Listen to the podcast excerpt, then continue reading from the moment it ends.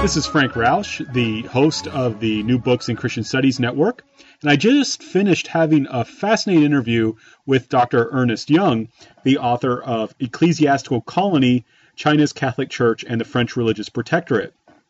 Uh, in this very well and thoroughly researched book, using archives from multiple different countries, Dr. Young provides a fascinating look at how the France um, uh, well successfully established its own religious protectorate in China, presenting itself as the defender of Catholic missionaries of many different countries, not simply French missionaries, and how then this was used to establish the um, French power and French influence in China. Uh, Dr. Young skillfully shows how French, or uh, I should say, foreign missionaries were willing to cooperate with this protectorate and how um, an alliance between uh, some of these missionaries, though, uh, the Vatican and Chinese Catholics, helped challenge this protectorate. And Dr. Young also skillfully shows how the um, the resistance um, to establishing a truly indigenous uh, Chinese hierarchy and Chinese priesthood um, that was caused by this protectorate does cause problems for the Catholic Church later on once you have the communist takeover, though the effective challenge to it, um, or I should say the mildly effective challenge to it by the Vatican, some missionaries, and uh, Catholics does allow the establishment of some Chinese bishops there, which kind of mitigates um, the pressures brought about by this col- ecclesiastical colony. Um, so, fascinating book, and I hope you will enjoy the interview. Right. Hello, everyone, and welcome back to New Books in Christian Studies. I'm Dr. Franklin Rausch of Lander University, the host of the channel. Today, we'll be talking to Dr. Ernest Young about his new book, Ecclesiastical Colony China's Catholic Church and the French Religious Protectorate, uh, published in 2013 by Ox- Oxford University Press. Uh, Dr. Young, welcome to our show. Thank you. I wonder if you could begin the interview by telling us a little bit about yourself. Okay, I, I was born in Brooklyn, New York, uh, but brought up mainly in New Hampshire, Manchester, New Hampshire. Uh, and I went to school uh, in Manchester High School. I was actually here in England because of my father being over there for a bit.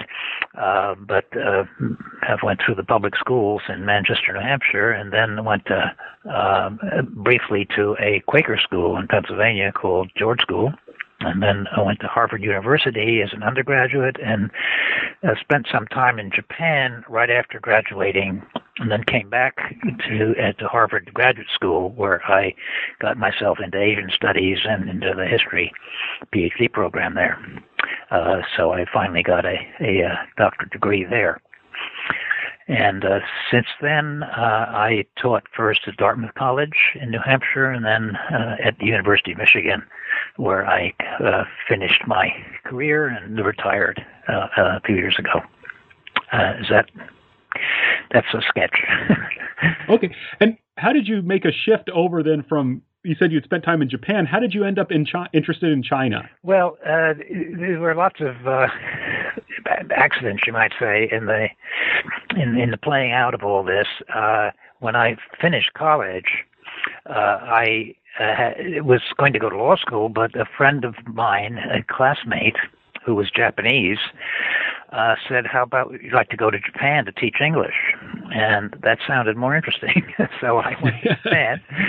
and while I was there, I decided it was my first exposure to Asia. I hadn't studied it at all in college, but then um, I got interested, started learning Japanese, and decided I would like to try it out in graduate school. So I went back to school. And in the graduate program where I was, uh, it happened at that time that the Japanese program was, I think, lagging some, and the Chinese side of things was very active and much more enticing. So I gradually shifted over into the Chinese history, retaining an interest always in the Japan side as well. And my teaching has been about both China and Japan. And how then did you uh, come to have an interest in Catholicism in Japan and, and specifically the French? I'm sorry, Catholicism in China, yeah. and specifically the French religious protectorate. Yes, well, that was uh, again uh, not anticipated. Uh, I was doing research uh, on some other topic altogether in the National Archives in Britain, the English, uh, the Foreign Ministry archives there, and I happened to come across. Uh, it was a t- I was pursuing a Chinese topic, but I happened to come across this rather uh, wonderful collection of documents about a particular incident uh, where uh, three British subjects were uh, killed in the course of a riot in, in 1906. And it was so much fuller than anything I'd ever seen before. I really got interested, and I decided this is a topic I I couldn't, you know, I should do something with this. But it turned out, right right away, I discovered that the crux of it was really the French and the French Catholics in the same city of Nanchang in central China. And I so I said, well, what's going on here? Uh, and I explored the French side, and I decided I should go to Paris and do uh, investigations on the French documents, since the British were really, the French were really the primary actors in this whole, whole thing. And uh, I just got fascinated by the whole idea of the French religious protectorate, which I've got, I you know I'd heard I think there was such a thing, but I'd never looked at it carefully. And the more I looked at it, the more extraordinary it seemed to me. It was ambitious, pretentious, and uh, you know almost a little crazy. Uh, so I I became uh, fascinated by this phenomenon, and uh, and one thing led to another.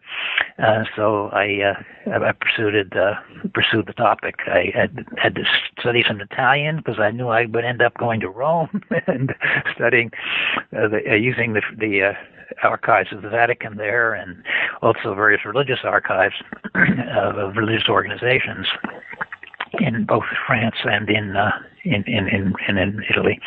So uh, anyway, that uh, and there was fortunately a, uh, a publication of uh, major collections of Chinese documents uh, about missions. So I was able to use the, the library for that sort of thing, and uh, uh, that that became eventually this book, all that work. Right. When it, it really shows, I mean, the amount of work. This is just uh, for our listeners. This is just a. It's a very long and rich book with a huge amount of footnotes that show all this this uh, great archival research um, that you were able to do. Yeah. So I wondered if you, well, I, I wonder that if you can start us off just telling us how what is the French religious protectorate and how did it get set up? Yeah. Okay. Uh, you know, the Catholic Church had has a presence in China for quite a long time. Uh, continuously from the late 16th century, there had been some missionary work in, earlier dynasties, uh, but it, this, it hadn't been continuous. But from the late 16th century, there's always been a Catholic Church in China of some kind or other. Um, but there was a long stretch uh, from 1724 until the 1840s when it was proscribed. Uh, at you know, the, in the late 16th and in the, through the 17th century, they've been pretty much open. Uh, there were problems, but uh, the missionaries were able to come most of the time and can and do their work. But from 18, 1724, they were excluded legally. Um, prescription by the government. Uh, there was arguments about certain rites that the uh, Rome decided uh, were unacceptable for Catholics, and the emperor was uh, disagreed with them. and one thing led to another, so Catholicism became illegal in China.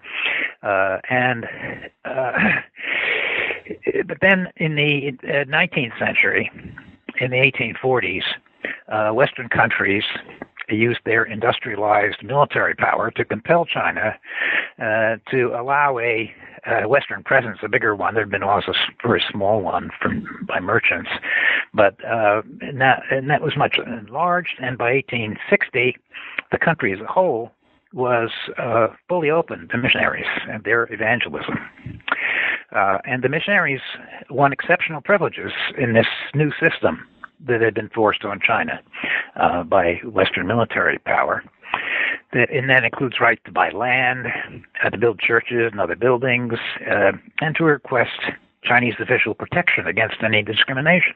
Uh, now, the French government had played a role in the missionaries' acquisition of these uh, privileges, and the, the French government declared itself to be the protector of all Catholics in China. And they called this the, French religious protectorate. So it was extravagant, as I said uh, already when I first met this. Uh, its reach was rather extraordinary. It was not just French missionaries who were to be protected, but all Catholic missions. Uh, this included Spanish missions have been around for a long time, and Italian, Belgian, German, Austrian, Irish missions. All of them were now going to be protected by the French uh, authorities. Even more extraordinarily, even Chinese Catholics were now going to be protected by France, which is, is sort of an odd circumstance. Uh, it, standing between French Chinese subjects and their emperor. um, through the use of these special privileges and the backing of French power, including warships in Chinese waters, uh, the missionaries became uh, locally very important figures, and their Chinese Catholic constituents enhanced their local clout through all this support. So, unsurprisingly, uh, this situation evoked much local resentment and this resentment uh, was sometimes combined with very hostile suppositions uh, on the part of the neighbors of these Chinese Christians about the behavior of the Catholic missionaries, about the behavior of Chinese Catholics, and there were stories of black magic and child abuse and many other things, all coming out, I think, of this sort of uh, this uh, environment that uh, uh, produced hostility. And one major result of all this was the many incidents of hostilities, including serious violence, beatings, burnings, killings. And the French diplomatic authorities undertook to compel the Chinese government to punish the culprits of any such incident, to uh, indemnify the Christians and the missions, pay them money for what they'd suffered, and to discipline Chinese officials who had not prevented the trouble. So this is how the French religious protectorate structured itself. Uh, and uh, there were lots of ironies in it.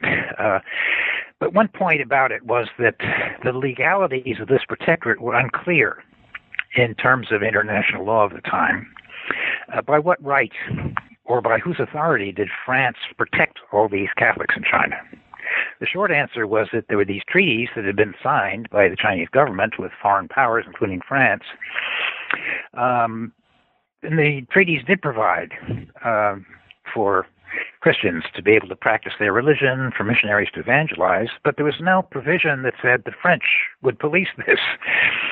So the French religious protectorate depended on Catholic missionary bishops coming with complaints to French diplomats who would then in turn pressure Chinese officials to satisfy the complaints. Now, uh, this structure had many enemies. Uh, Chinese officials were pushed around by it and sometimes demoted uh, from their in their uh, official careers under French pressure. And countries other than France that had their own Catholic missionaries in China disliked this presumption of France protecting their nationals and always looking for ways of trying to get get around this French uh, claim. And it turned out that uh, popes, at least some of them, were unhappy with this French, uh, with French diplomats having such a central position in the workings of the Catholic Church in China, in effect standing between the Pope and his Chinese church. Now, a large point that comes out of all this is that France could not force the bishops to come to French officials with their complaints. Uh, so the system of the French religious protectorate depended on their doing so, so that the French would have an occasion to uh, show their power and to demonstrate uh, their position as a great power in China. Uh, so the French authorities were always trying to show the bishops and the Vatican how important French role was in for Catholicism in China. And the result, I think, was that they overdid it. Uh, they rushed in to support the missions, irrespective of the facts. And uh, the Chinese noticed this and uh, came to their own conclusions about all this system. Um, they, and the Chinese side tried to do various things about it, uh, one uh, uh, crisis occurred in 1885 86 when the Chinese government, trying to get around the French religious protectorate, offered the Vatican direct diplomatic relations between the Vatican and the Chinese government. Now, the French government, which as soon as it heard about this, was dead set against it because it feared that if it occurred, if the Chinese government had direct relations with the Vatican, the missionary bishops would take their troubles to the Pope's representative in Beijing instead of the French diplomats. There was no papal representative at the time, but that would have been created by diplomatic relations. Uh, so if that had happened, this French prestige in China, which was built around this French religious protectorate, would be gravely damaged. So the French government felt very threatened itself, and it decided to uh, you know, present the Pope with an ultimatum, uh, saying they would take retribution against the Catholic Church in France if the Vatican went through with it. so the the, the French government used the fact of the France being a primarily Catholic country as a kind of hostage to force the Vatican to uh, drop this idea. And the Pope did indeed back down. That was something he couldn't face. So. Uh, this is the kind of thing that could happen under these circumstances. It shows how, you know, there was a problem uh, always with this whole arrangement. Um, but it persisted. A similar round of this sort of efforts to establish diplomatic relations between the Chinese government and the Vatican occurred in 1918. Um, so the ironies of all this uh, through the 19th century in particular and into the early 20th were compounded by the fact that the French government from the 1880s onwards, well, from at least 1879, was quite anti-clerical in its pol- its domestic policy in France. Uh, so uh, people noticed this, right? that the French government in France was sort of against the church, but in China it was defending the church. Uh, and it was following this dictum, which one of the prime ministers announced openly that anti-clericalism is not for export. That is to say, it's fine in France, but uh, elsewhere we defend the church. Uh, it seemed kind of cynical to a lot of observers. So all this while, incidents of hostility and violence directed against the missions continued. Uh, the most famous case is the Boxer Uprising, 1900, a spectacular event, but also before and after that huge event. Uh, violence occurred frequently. Uh, and they'd also, by in the late 19th century, occasionally, I think a lot of us would be surprised by this, but between Catholics and Protestant communities in China uh, fought against each other. Actually, were serious violence uh, between the two communities, small as they were as a percentage of the Chinese population. They nevertheless were spreading, and uh, Protestant communities were new from the middle of the 19th century, but were growing rapidly, and a large number of Protestant missionaries, British and American primarily.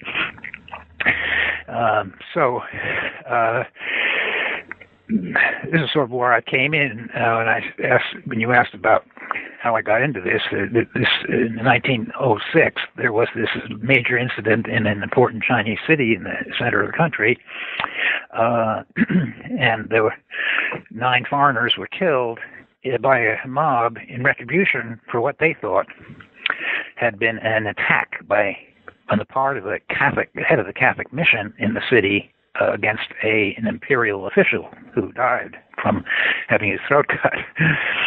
um, the, the actual details of this take a while to go into, but the point was that uh, this there was this rather sensational incident. There've been others. Uh, like it, much bigger in the Boxer occasion, but others uh, in other times they were similar. But this was one of the big ones, and there was a dire fallout from this affair. Um, and there was the uh, at the same time in the early 20th century there was the spread of nationalist sentiment in the Chinese population. Uh, and so uh, the, the, the French government uh, saw that things had perhaps got too far and wanted to pull back from the extremes of confrontation between the missions and the non-Christian Chinese. And uh, so foreign diplomats saw a need saw a need to moderate their the intrusiveness, and the Chinese nationalists were focused now on national strength rather than these community violence uh, events. They saw attacks on missionaries and Christians as a kind of distraction from the main issues, so it moderated somewhat.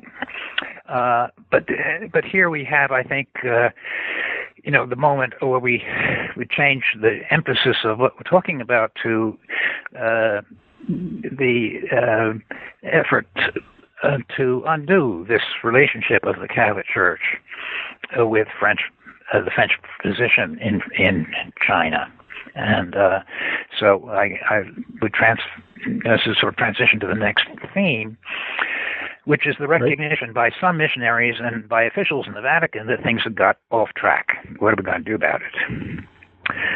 Um, so, I uh, this is where I would introduce the figure of Vincent Lebbe. Um, the, his his name, his last surname is spelled L-E-B-B-E. Uh, I think in Flemish, which it's a Flemish name, it would be Lebbe, but he was a French speaker, and they apparently had a, just the one syllable Leb. Anyway, he was a key figure in formulating a new perspective and giving it public attention. He arrived in China in 1901, the year after the Boxer Uprising. And by the end of the decade, he had committed himself to uh, refashioning uh, the relations of the church with Chinese society. Uh, and uh, I would say he had two central propositions. One was that the church itself, the church should rid itself of the of French protection and the second was that it should sinify, that is, it should establish the dignity uh, dignity for Chinese priests, and a there should be a Chinese hierarchy for the church. That is to say, there should be Chinese bishops. And I haven't said this yet, but throughout all this, uh, there have been Chinese priests way back, uh, going from the in the 17th century, they beginning to uh, train and uh, Chinese Catholic priests, and they were uh, there was a number of them, but they were never uh, given uh, leadership positions, even when the uh, there was the prescription of the church, and where missionaries did come risk their lives by doing so, and had to be hidden all the time, and so forth. Still, uh, the hierarchy was always foreign. the, the Europeans continued to claim throughout all of this the leadership positions in the church. Right. Um, so uh, the issue of, of whether there should be Chinese issues was very large. There had been one exception back in the end of the um, 17th century. That Rome had kind of intervened and appointed some Chinese priest as a bishop. Uh, there was resistance locally, but he he, he did get the job. Uh, but he was the only one in the whole time uh, up until uh, the early 20th century. So uh, this was one of the uh, the propositions that Vincent Lebbe, this reforming Belgian missionary, had. Um, and indeed, he felt, and this was sort of the logic of the situation, that the only way to get rid of this French religious protectorate would be to have the church run by Chinese bishops. Um, if there were Chinese bishops, then the French religious protectorate could not operate any longer since it depended on foreign bishops coming with their complaints. Um, and the Chinese bishops would be could be counted on not to do that. Um, so, from Lebbe's point of view, having foreign bishops not only made the church look foreign, which it certainly did, but uh, they also these foreign bishops enjoyed too much the comforts of French protection and would never willingly give it up. So you had to get rid of them uh, and have them replaced by Chinese leaders. Uh, so uh, this he wasn't the only person having these thoughts, I think, but he became, in effect, the spokesperson for it, the most well-known advocate of all this, and a very active guy. He was the leading missionary in the northern city of Tianjin, which is not too far from Beijing. Uh, he was appointed there to run the operation uh, in 1906, and he stayed until 1916. So he had 10 years there of sort of experimenting with these policies. Uh, he joined with the leading citizens in the city in charitable works and in patriotic work, and he founded a Chinese daily newspaper that uh, became the leading newspaper of North China. Uh, and he encouraged the patriotism of his parishioners um, best he could. Um, so uh, one could talk uh, quite a lot about who, the details of his uh, ministry there in Tianjin, but it came to a crisis when in 1916 he wrote a letter to the top French diplomat in Beijing protesting uh, what had been underway for a couple of years, uh, the French claim to expand their position in Tianjin, this, this uh, northern city, the, the chief commercial city, really North China. Uh, and this, I guess you have to take a, a, a moment to explain what concessions were in China. That it was sort of an odd thing where foreign uh, representatives negotiated with local governments or with the national government uh, the rights of special residence and privilege in parts of major Chinese cities. And they were called concessions. They were still Chinese territory legally, but the foreign uh, representatives, usually consuls, uh, would in effect be the the, the managers of these areas where the foreigners would set up their own rules and uh, have even a small police force often of their own. Uh, and Chinese would come only under the conditions that the foreigners set for these parts of the city. Now, Shanghai, which had started out in the early 19th century, is not a very large town, uh, became the major foreign uh, city in the country, and the the international settlement and the French concession, both concessions basically, despite their names, um, became the center of that city.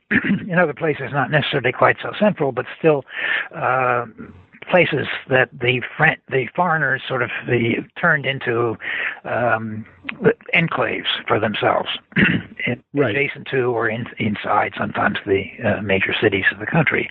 So Tianjin had had these, it had a French one, and the French uh, wanted to expand it beyond what it was because the British was larger and they were envious and so forth. So uh, the uh, French set about trying to do this, and they eventually decided they would just announce that they were taking over this stretch of t- land near the existing French concession, making it about twice as large. And the excuse right. that they gave was they were protecting the Catholic Church.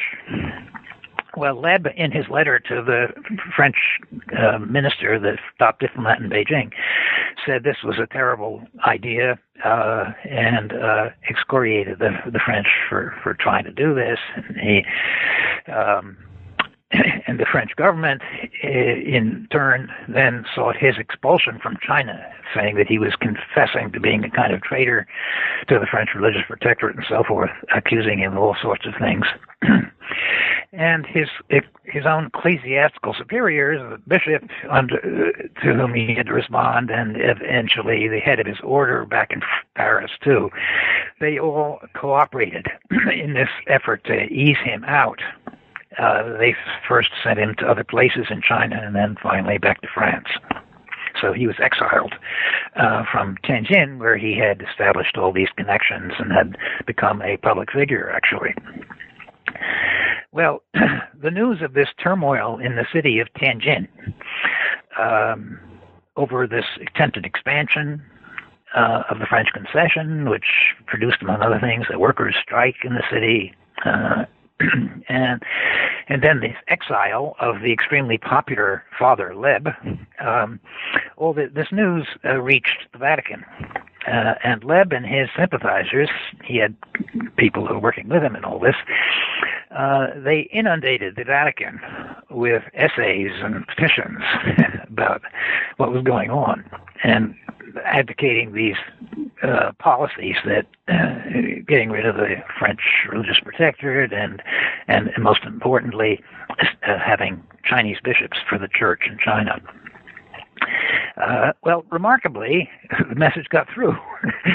um, one wouldn't necessarily expect that it would, but it, because it's a very hierarchical uh, organization, right? Right. The Catholic Church, but it did get through. And after all, you could remember that the Vatican had its own history of being frustrated by France in it shaping of its own China policies, going back to that moment in the middle 1880s when the French used the French Church in, in France to, as a kind of uh, hostage to pre- prevent the Vatican from making relations with China. And there's the recent sabotaging in 1918. Uh, uh, well, this comes after uh, Lebbe's exile, but they, they, that, that was uh, in the minds of the Vatican in the late uh, end of the first, second decade of the 20th century. So, uh, Pope Benedict the 15th uh, took the bull by the horns, and he issued a scathing critique of the missions in 1919. I think a lot of people were surprised by this.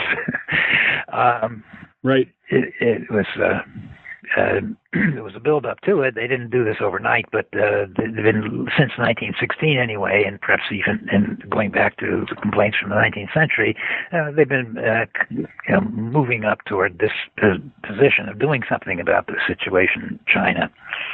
Now, in Pope Benedict's uh, uh, pronouncement, it was technically an apostolic letter, but everybody called it an encyclical, which is very similar.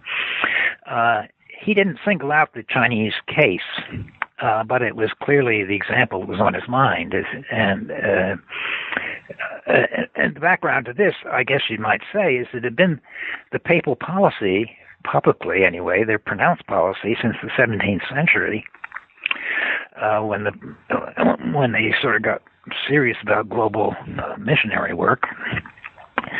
Uh, primary goal since then of the missions that they should raise up an indigenous clergy and then hand over the management of the church, the local church, to them, to this indigenous clergy, right. with the missionaries moving on to other challenges.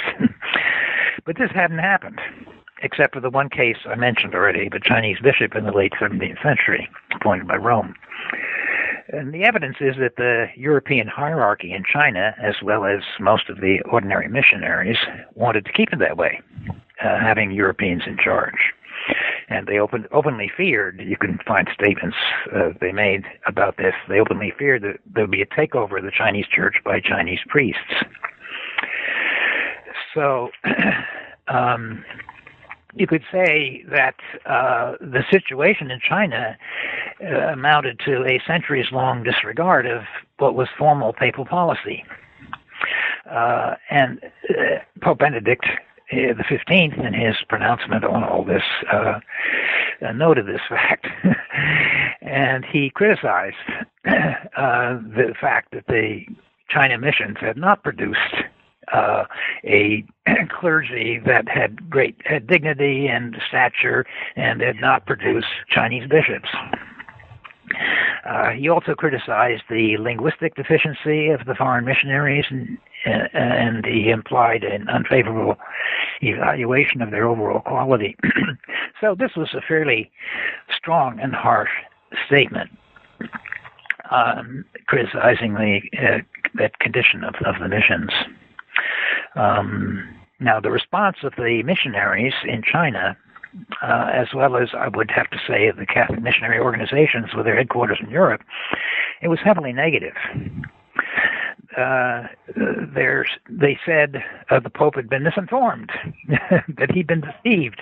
He'd been right, deceived yeah. by the likes of Vincent Lebbe about the state of the Catholic Church in China and its real problems. so, um, you know, the Vatican uh, became aware of this resistance to its reformist orientation. Um, and about three years later, uh, 1922, the Vatican, under a new pope, Pius the uh, Benedict XV had died, Pius XI was uh, in place, and he uh, sent a papal representative to China uh, to live there on a long-term basis and to implement the Vatican's reform ideas. And it's important, I think, that these ideas, uh, which been formulated first by Benedict XV, were supported not just by that pope and then his successor, but also, very importantly, by the head of the propaganda, that is to say, the Vatican's Central Office for Missions. Um, has many you know, other names you can call it, but that uh, it, traditionally that uh, just calling it propaganda has been common. Uh, so the head of that uh, under Benedict XV, and was kept on by the next pope, uh, and the Secretary of State, who is in effect the Pope's foreign minister. Those two people, the people who happened to be in those positions at that time, were also very supportive of these reform ideas.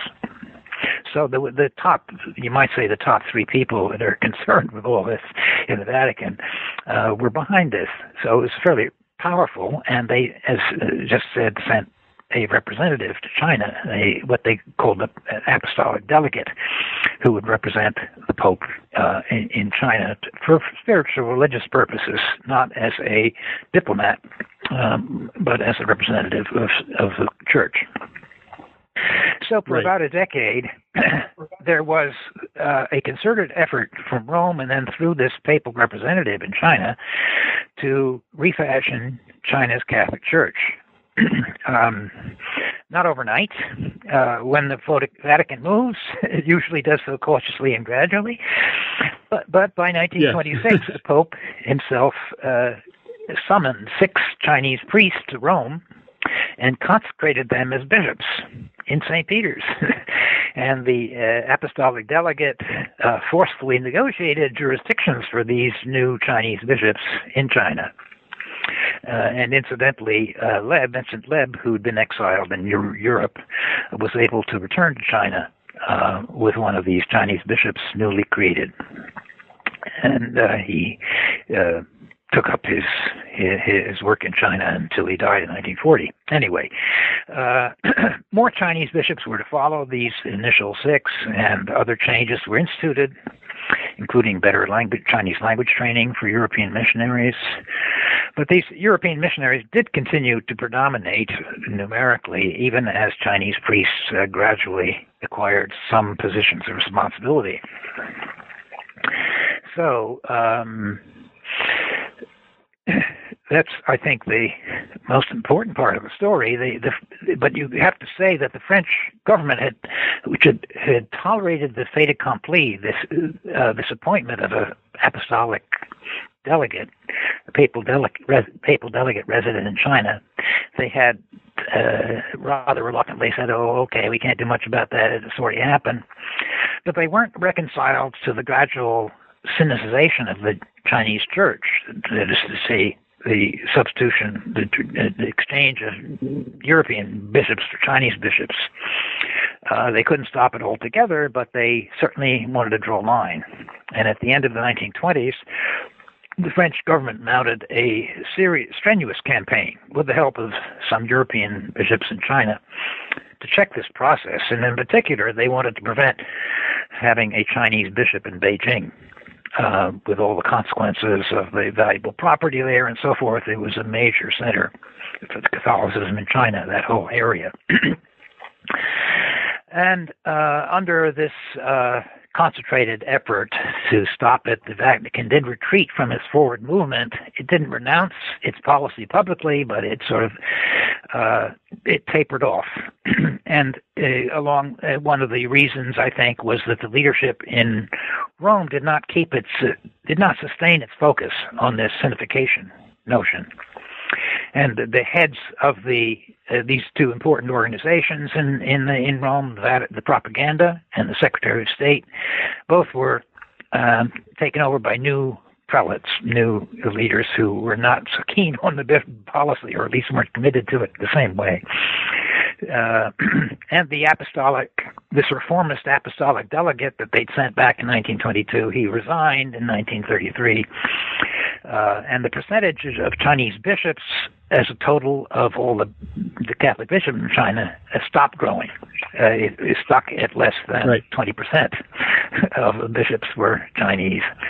Uh, so there's been some accomplishment in that decade from 22 to 33, but uh, it, it, it, didn't continue really uh, without, there was, as I say, no formal uh, abdication from the policy, but it just wasn't pushed anymore, and the uh, resistance to it uh, was, uh, you could say, successful at least in uh, stopping its forward movement.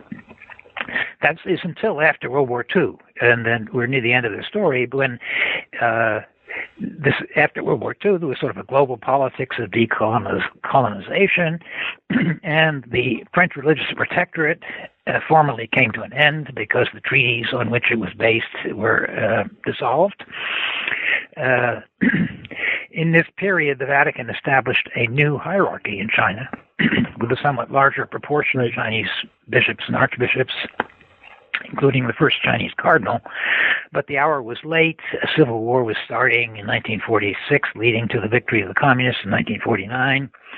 And at that point, uh, while there were about over over uh, the number isn't certain, but over three million uh, Catholic faithful in China.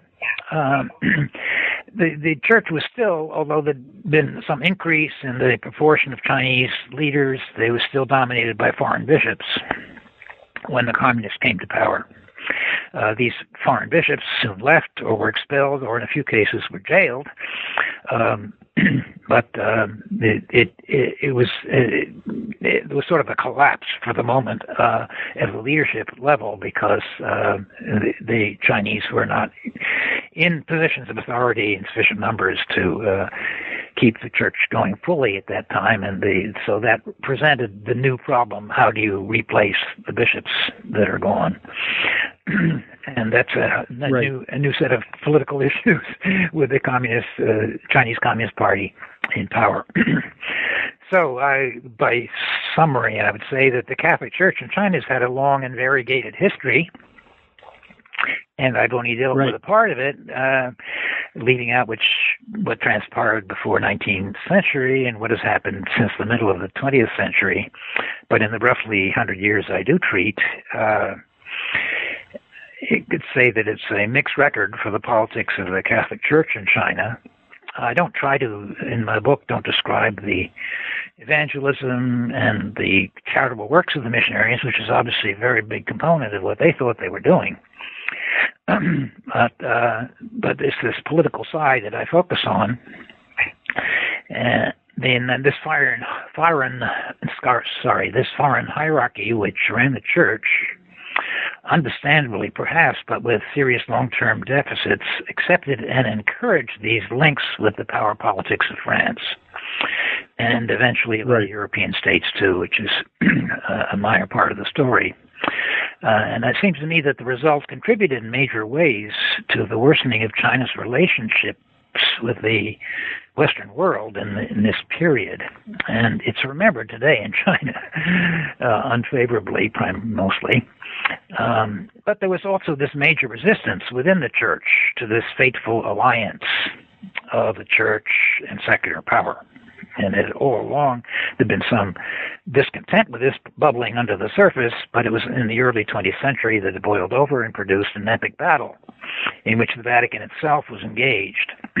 uh, so, in any overall evaluation of the period, one might say that this effort at recovery although it turned out to be not enough, it was surely a redeeming element in the story. so that's I leave that with this mildly optimistic note that it was there were different elements in all of this, and uh, it was a complicated story in which there were uh, some some heroes, I think, uh, in in the in the whole right. saga. So uh, that's where I start. If there's anything further you would like me to delve into, I'd be happy to. Well, thank you. That, that was a wonderful summary of the book. And um, you had mentioned there this idea of the, you know, there's some heroes like uh, Father Lebbe. I wonder if you could say a little bit more about um, the Chinese uh, laymen, yes. especially, and, and the other Chinese who assisted yes. Father Lebbe. Yes, well, that's certainly a interesting part of the story, and uh, it, it's a little hard to get at the voice of the Chinese clergy.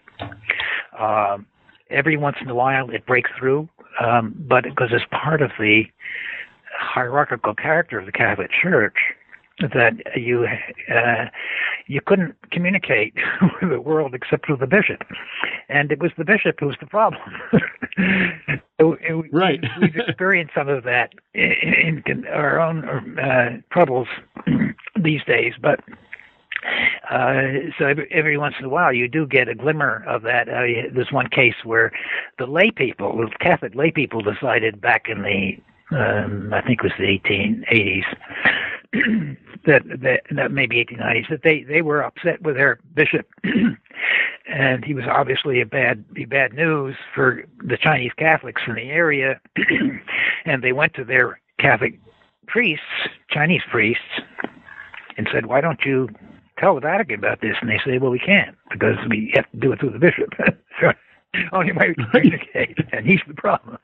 That sort of thing. So you do you do get occasional voices uh, coming through, but in the early 20th century, uh, there's some prominent Catholic laymen who speak out very strongly about all this, and one of them is the founder of an important newspaper the Dagong Bao, and the name of a newspaper which still continues today. It had a, uh, uh, they gave it a foreign French title, impar- impartial, impartial, which is, I guess, uh, not a bad translation for the Chinese. Anyway, uh, it was a very uh, important newspaper at the in the early 20th century and has had this descendants even today.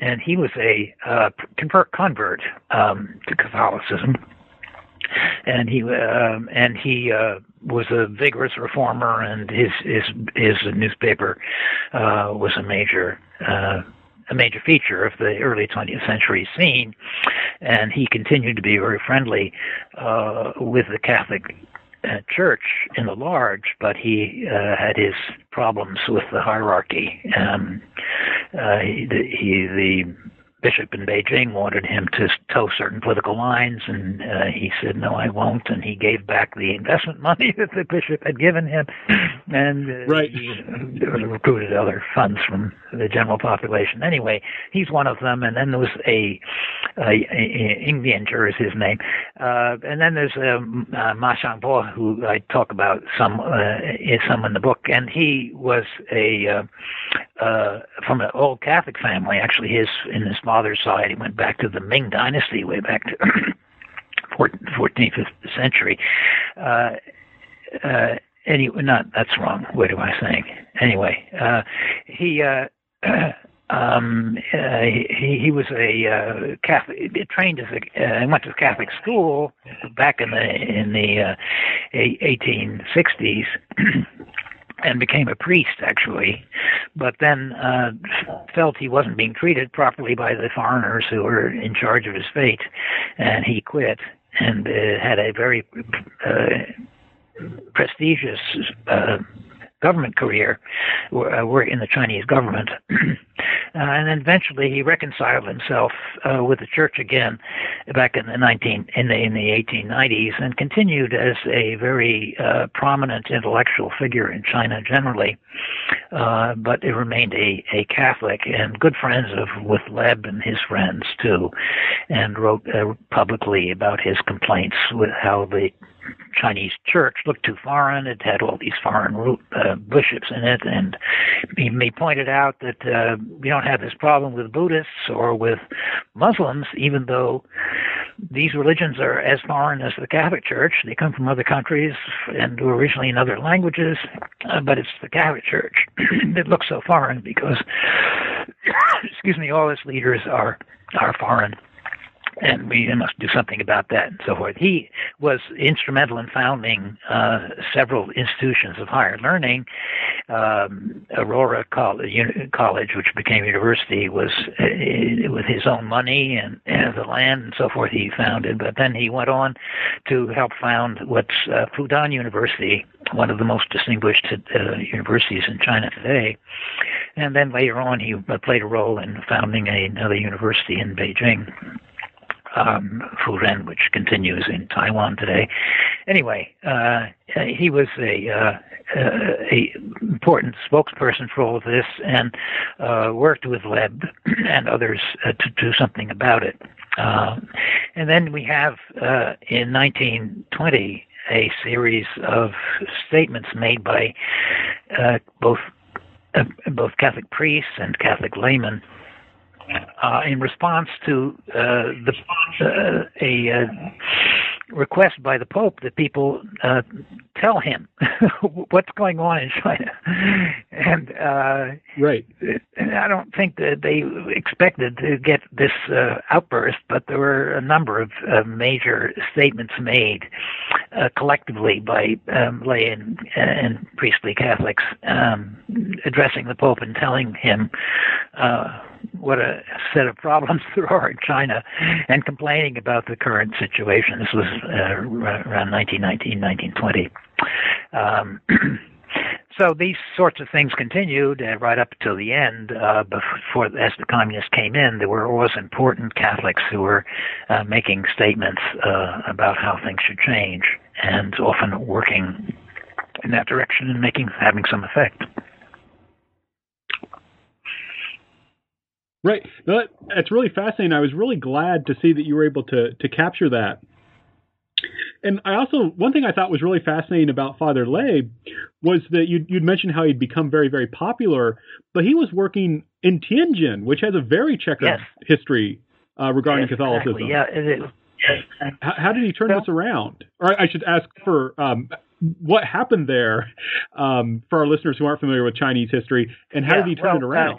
Uh, there have been uh, two major moments before he arrived uh, that suggested there's, uh, it's a very problematic place for Catholics. The first was in 1870 when uh, there was a uh, set of charges by local folks against the Catholic Church and by the and the uh, the orphanage that was being run by Catholic nuns, uh, c- claiming that they were abusing the children and uh, engaging in uh, atrocious magical acts using children's bodies and stuff like that.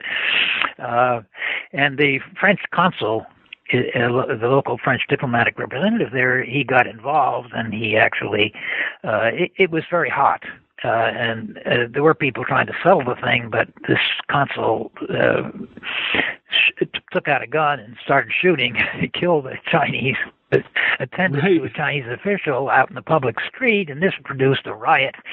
Uh, so a number of people were killed. Some, I forget, seven, nine, twenty or so foreigners were killed, and lots of Chinese Catholics were killed, and the uh, buildings were burned and so forth. So this so-called Tianjin massacre uh, was a major event and uh, caused all kinds of diplomatic consequences.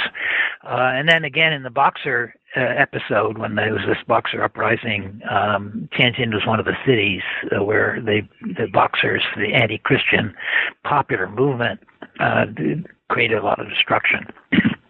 And uh, so, yes, there was this, uh, you might say, almost an anti-Christian tradition in Tianjin. And one of the reasons Lebbe was appointed by his bishop to run the place was that nobody else would take the job. but Lebbe, right. Lebbe uh, he turned it around. Uh, and he was. Uh, this is part of why he's so prominent. I think he was just an extraordinary guy who had great skills uh, in various dimensions. Uh, first of all, linguistically, he uh, learned Chinese quickly and well and never stopped improving his Chinese, and he became a, a very popular public speaker. He could uh, entrance audience, large Chinese audiences with his uh, lectures in Chinese. and um, he also very deliberately uh, tried to be friendly with uh, important people in the community, uh, not non-Christians, and and joined uh, all sorts of charitable organizations that were again not necessarily Christian. In fact, some of them were clearly not at all Christian, but he felt he should be uh, contributing to the general public welfare, and uh, he made a lot of friends, um, people who admired him enormously. Uh, so he, he, it was a it was personality, and he was also aesthetic, aesthetic, aesthetic, and uh, you know he lived a uh, Puritan kind of life, and uh, he was admired for that too. I think by a lot of the Chinese uh, people who knew about him. So he became kind of famous and uh, uh, well known, uh, quite beyond the Catholic Church. Uh, so when they, when he was exiled, there were a lot of protests, uh, not just by Catholics but by non-Catholics too. Said this guy is very important to our community, and we want him back.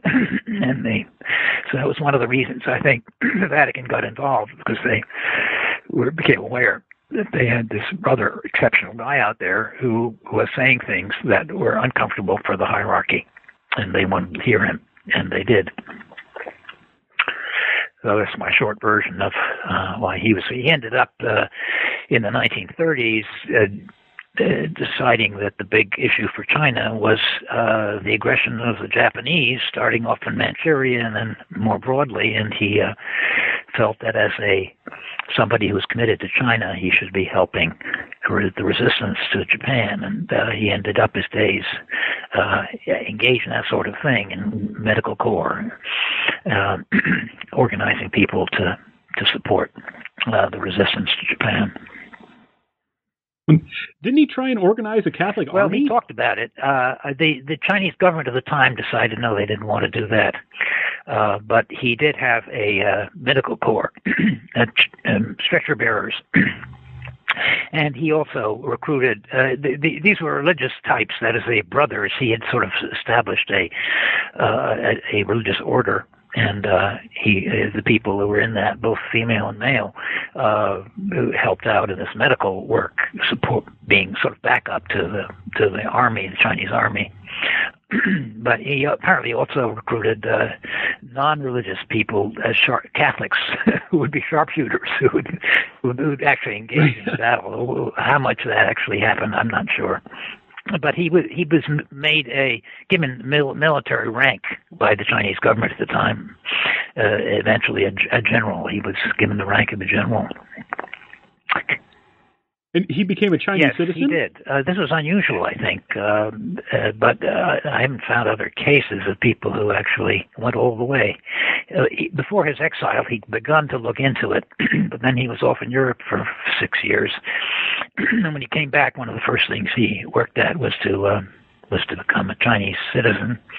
Gave up his Belgian citizenship and he also left his the religious order he'd been in uh, because he was otherwise under its discipline, and uh, it was a great impediment to his the freedom of his activities uh, that he had to uh, if he was in that. Uh, that order. Up to that point, he'd always technically obeyed all the orders given him, but uh, it was obviously a problem. And since he created his own religious orders there in China, he, he had one he could join up with without without being told what to do anymore. Did have a bishop. He had of your own order. bishop, and uh, uh, well, that, that that made things easier. This is a a fascinating story, and uh, we've taken up a lot of your time. So I'd like to end then with the traditional New Books Network question. Uh, what are you working well, on now? I, uh, I'm retired, and uh, I don't have any major project um, underway. I have a lot of material from this uh, one I've completed that became the book, and I have various thoughts about how I might make articles here and there. I accumulate a lot of data, uh, which I haven't uh, fully used yet, um, including about the finances of the of the missions. Uh, which is kind of interesting. Um, how they became actually kind of wealthy because the French government was giving them uh, was managing to extract from the Chinese government lots of indemnities, and they, uh, especially in the wake of the Boxer uprising, but even before that, they uh, have been accumulating large funds, which they often invested, and they became uh, heavily invested in land and other and real estate in the major cities. Um, so the Catholic Church, uh, thanks to uh, taxes paid by the Chinese people, became a rather wealthy institution in China. Of course, that all changed when the communists came Huh. in, but up to that point, uh, it'd be interesting to to sort of track that down more fully. Anyway, that's one of the thoughts I have about what I would do. That that sounds fascinating to me because I, I work in um, about the same time period you're doing on Korean Catholicism, where the church was extraordinarily poor. Um, they had very little money because they, Yeah. they had no no boxer indemnity or or and the uh, French um, did, were not interested in having a protectorate in Korea, Yes. so they they were uh, having a hard time yeah. there. yes, it's quite a different story, I think, in Korea. Yeah, what little I know about it, but I uh, like to see your, your what you've done with that. Oh yeah, I'd be happy to share it. Well, thank you again um, for taking the time yeah. to be with us today. And uh, have a good day, Dr. Young. And I would encourage the readers go out. This is a great book, um, and have a look at it.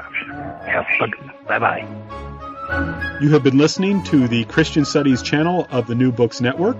This is Dr. Franklin Rausch, one of the hosts of this channel. I just want to thank you for listening and hope you'll come back again soon.